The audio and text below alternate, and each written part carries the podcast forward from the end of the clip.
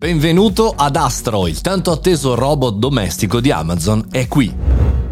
Buongiorno e bentornati al caffettino, sono Mario Moroni, vi do il benvenuto all'interno del nostro podcast quotidiano. Oggi parliamo di una novità importante, il tanto atteso robot domestico di Amazon è arrivato proprio giusto in tempo per farmi spendere i soldi per Natale costerà 1000 dollari e sarà venduto eh, solo su invito, non in tutti i paesi, stiamo attendendo anche di capire in Italia quando e se arriverà almeno la prima versione, però diciamo cominciamo a ragionarci sopra su questo argomento perché Amazon dopo aver imparato con noi, con Amazon Alexa, eh, come ci comportiamo, che cosa sono i nostri bisogni, lancia questo dispositivo Astro che può riconoscere i volti, può consegnare oggetti a una persona specifica, può riprodurre produrre musica, mostrarci il tempo, rispondere a domande eh, perché ha un grosso display intelligente eco e può essere utilizzato anche per effettuare videochiamate inseguendoci, diciamo così, tenendoci sempre inquadrati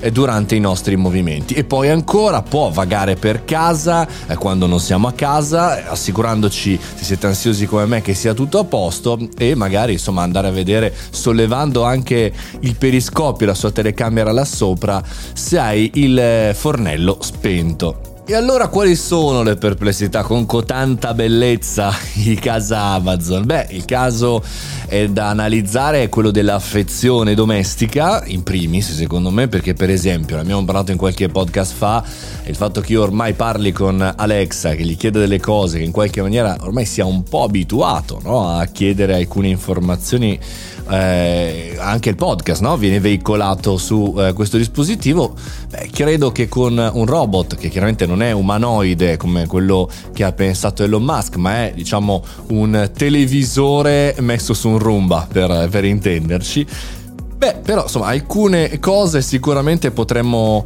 potremmo, farle fare a lui. Per il momento non può acchiappare degli oggetti, però è interessante questa cosa, no? Quanto in realtà Amazon continui a diminuire la distanza eh, tra eh, un, eh, un, nostro, diciamo, acquisto d'impulso, una nostra, una nostra, idea e la possibilità che questa venga monetizzata, no? Pensate a che cosa può succedere eh, da qui in avanti, da qui ai prossimi 5 anni, che diciamo opzione 1 questo robot non funzioni come magari altre start-up, altri progetti sperimentali non sono andati a buon fine oppure eh, che sostituisca il nostro Alexa e quindi in qualche maniera ci segua, ci aiuti per, per casa nostra per fare tutte quelle cose che ad oggi fondamentalmente eh, non, non, facciamo con un dispositivo intelligente. Stesso, nello stesso lancio Amazon ha lanciato anche un, video, un videocitofono, eh, un'altra tipologia eh, di eco più evoluta, insomma si sta sempre di più impossessando della casa e quindi la domanda che vi faccio discorso è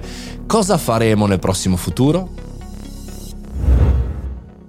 Quanto ci affezioneremo a questi dispositivi? Come cambieremo la nostra vita? Se cambierà fatemelo sapere sul canale Telegram Mario Moroni Canale.